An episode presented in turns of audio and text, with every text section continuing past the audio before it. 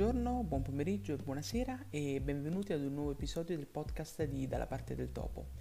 A parlare con voi è sempre Morinar, che oggi è pronto qui a raccontarvi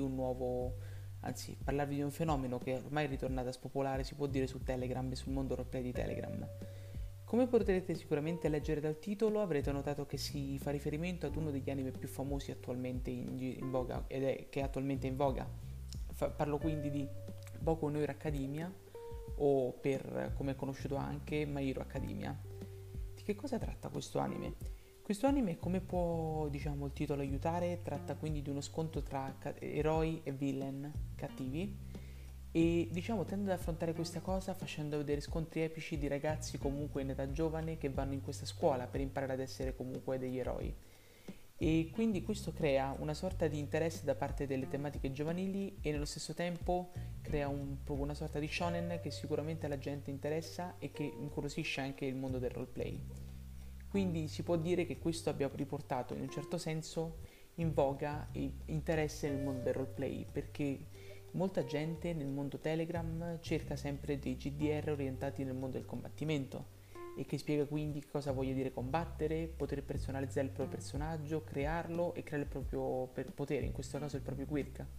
E quindi si può dire che giustamente Boku no Hero Academia sia una delle trame su cui è più possibile lavorare su Telegram. Ma che al momento è possibile dire che nell'ultimo periodo sono tornati attivi ben 4 GDR che hanno iniziato a parlare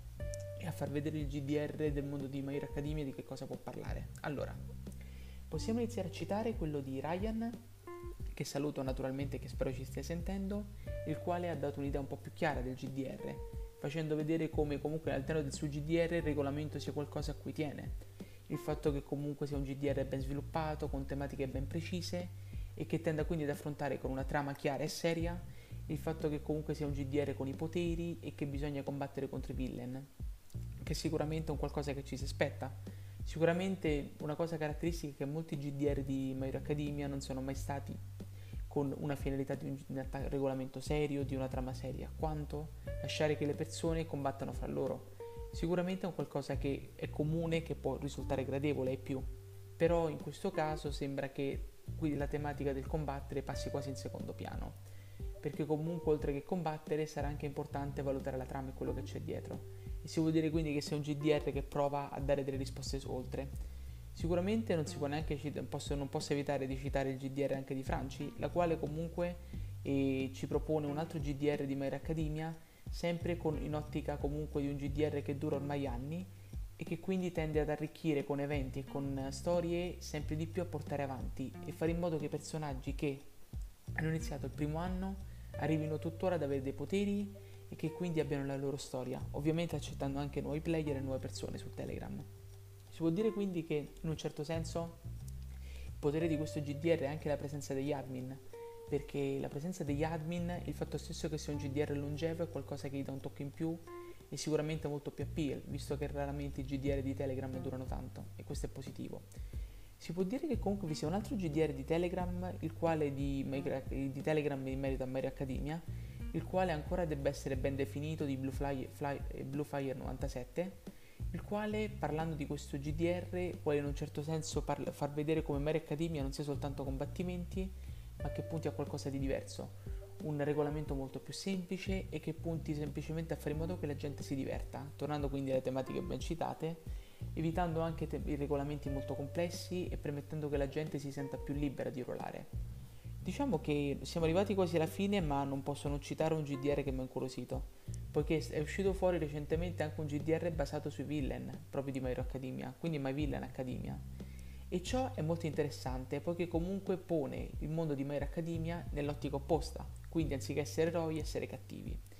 E quindi è importante dire che questo GDR può aver portato un'area diversa, poiché comunque la trama è stata modificata e ha portato le persone a fare in modo che non facessero i sali di personaggi che diventano eroi e poi diventano cattivi,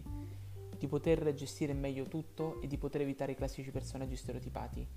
E spero col cuore che questo sia un progetto che si riveli buono, perché giustamente c'è sempre bisogno di una ventata di novità. Che il podcast si può dire che finisce qui.